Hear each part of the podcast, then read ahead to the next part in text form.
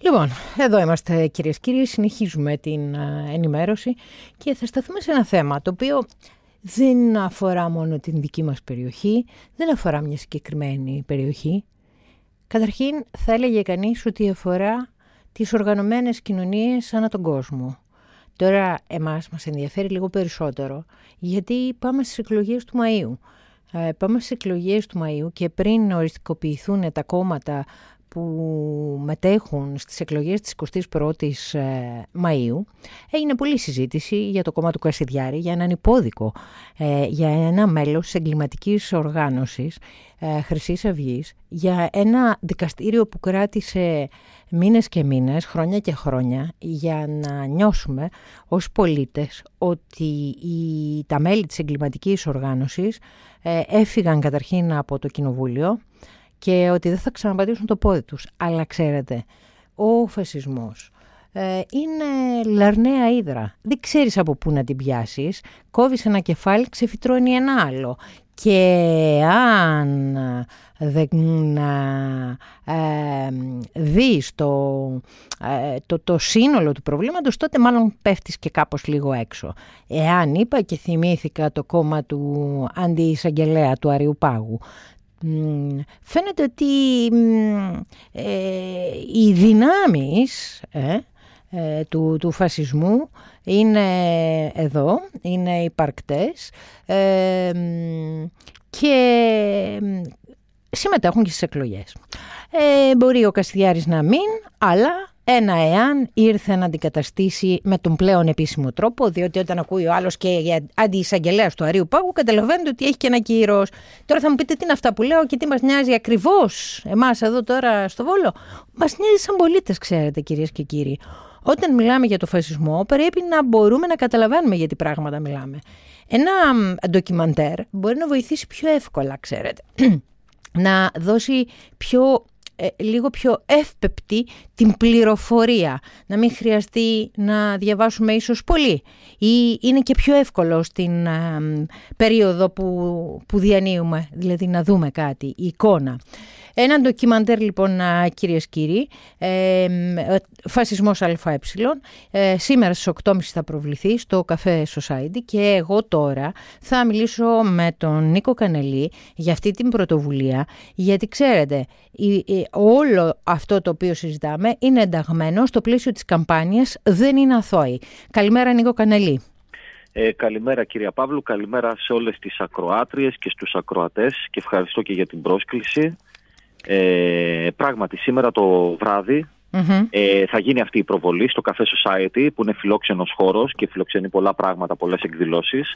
Είναι το ντοκιμαντέρ του Άρη Χατζηστεφάνου και της ομάδας Infowar. Μια εξαιρετική δουλειά.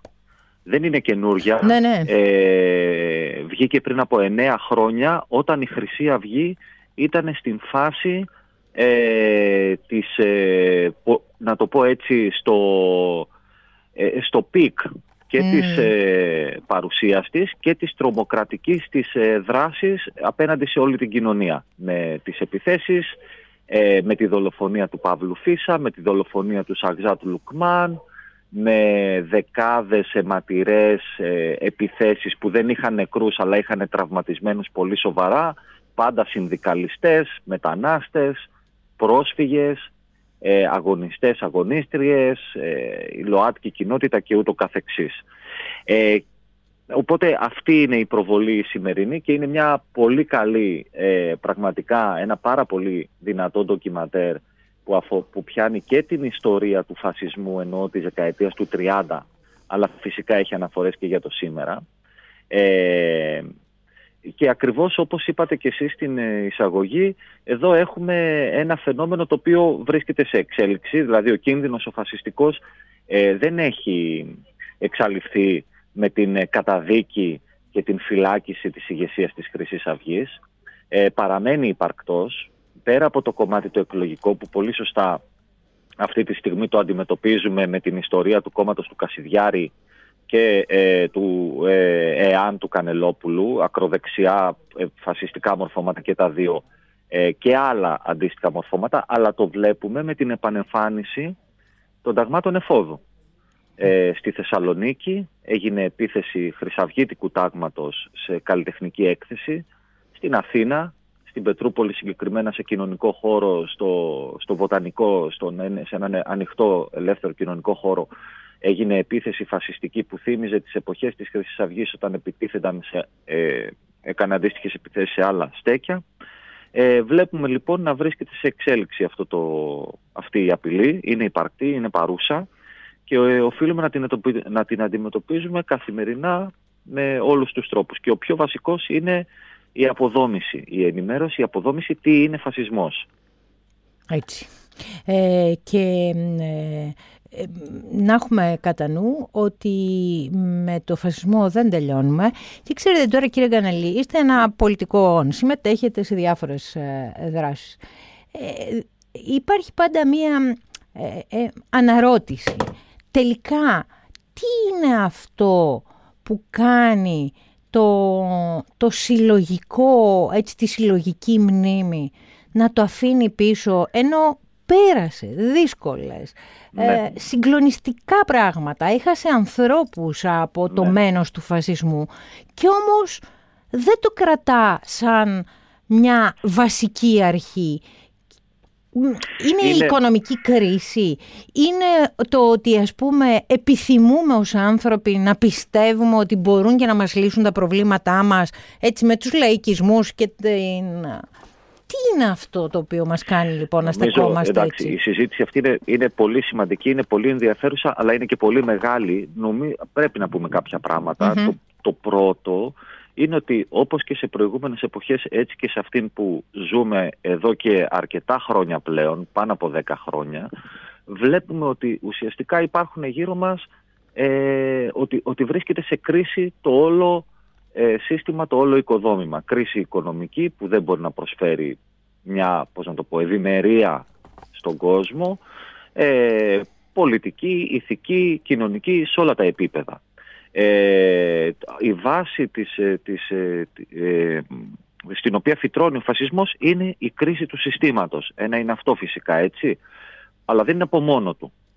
Ε, ο φασισμός καλλιεργείται και προωθείται και με τις επίσημες κυβερνητικές πολιτικές. Όταν δηλαδή έχουμε μια κυβέρνηση, ε, τη σημερινή, η οποία ουσιαστικά απέναντι στους μετανάστες και στους πρόσφυγες εφαρμόζει το πρόγραμμα του φασισμού, δηλαδή κάνει παράνομα pushbacks, πνίγει κόσμο στο Αιγαίο, χτίζει φράχτη στον Εύρο, κρατά ε, στρατόπεδα συγκέντρωσης στα νησιά, έχει παράνομες φυλακές, καταγγέλλεται με τεκμήρια για βασανισμούς. Αυτό απέναντι στο κομμάτι των κατατρεγμένων που έρχονται στη χώρα μας. Απέναντι στο κομμάτι του ελληνικού λαού, η απάντηση σε κάθε διεκδίκηση, και το ζήσαμε όλοι μας και όλες στο πετσί μας, ε, είναι ε, τα ΜΑΤ, είναι η βία, είναι το ξύλο, είναι οι κατασκευασμένες κατηγορίες. Αυτό συγκροτεί ένα περιβάλλον στο οποίο ανθίζει ο φασισμός και ειδικά όταν πολλά από τα, να το πω έτσι, ιδεολογικά αφηγήματα του φασισμού αυτή τη στιγμή εκφράζονται από, τη, από τα ίδια τα κυβερνητικά στελέχη. Θυμίζω άλλωστε ποιος είναι ο Μάκης Βορύδης, από το κόμμα του Παπαδόπουλου, του δικτάτορα προέρχεται, την ΕΠΕΝ.